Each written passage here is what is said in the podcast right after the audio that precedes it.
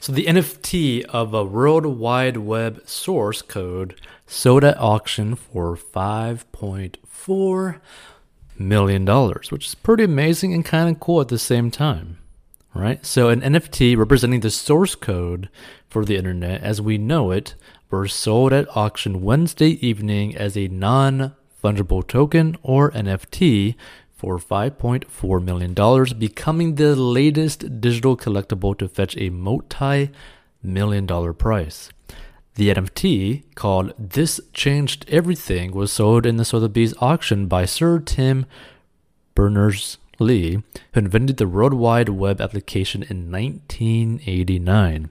So, in addition to the nearly 10,000 lines of code that made up the backbone of the internet, the NFT also includes a recent personal letter by the computer scientist reflecting on his process as well as an animated video and digital poster representing the code.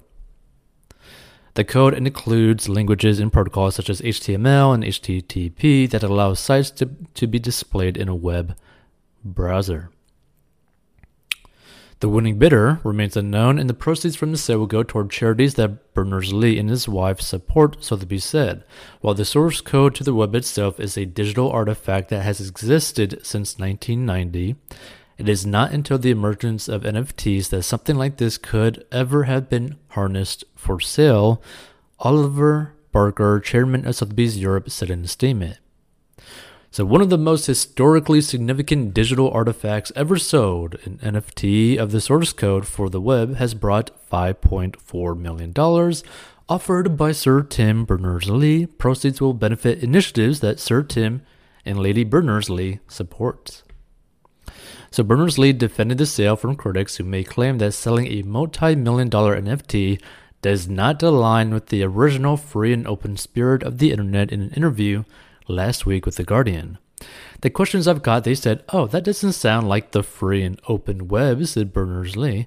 Well, wait a minute, the web is just as free and just as open as it always was. The core codes and protocols on the web are royalty free, just as they always have been.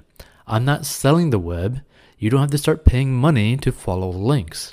I'm not even selling the source code he added. I'm selling a picture that I made with a Python program that I wrote myself of what the source code would look like if it was stuck on the wall and signed by me. And he's got a point. So, NFTs are digital assets that represent ownership of virtual items, such as a video clip of LeBron James dunking a basketball, and act as a certificate of authenticity and ownership of NFTs are recorded on a blockchain network which supports cryptocurrencies such as Bitcoin and Ether. The pieces of digital art have fetched eye popping prices at auctions this year, and the movement has caught so much attention that major centuries old auction houses like Sotheby's and Christie's have now sold NFTs. While the market for NFTs appears to have dropped off since its peaked earlier this year, the latest sale at Sotheby's shows that the market remains strong. So here's the thing, right? Like, you know, this isn't that surprising, and it honestly makes perfect sense as to why something like this would even happen, right? Because it's just basically a way for basically the person that created the internet to have fun with a portion of the internet that came into existence, right? Like, this is really for him to have fun, but also raise money for charities that he just likes. Right? There's nothing wrong with this kind of like situation. And honestly, I think it's pretty amazing, right? Just think about it, right? Think about people trying to complain that you took a photo of yourself of something that you made that you signed, right? But is not actually there. right?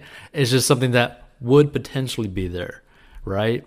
Is basically like you took a photo of something that you wrote of something that might have been the way it would have been if it were actually posted on the wall.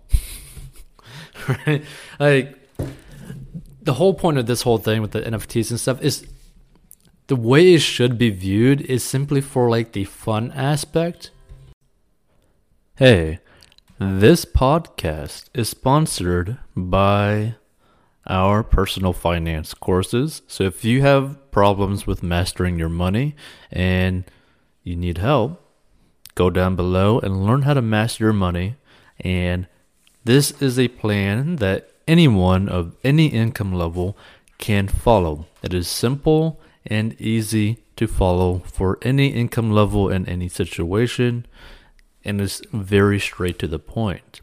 And if you want to learn how to make money online, go down below as well.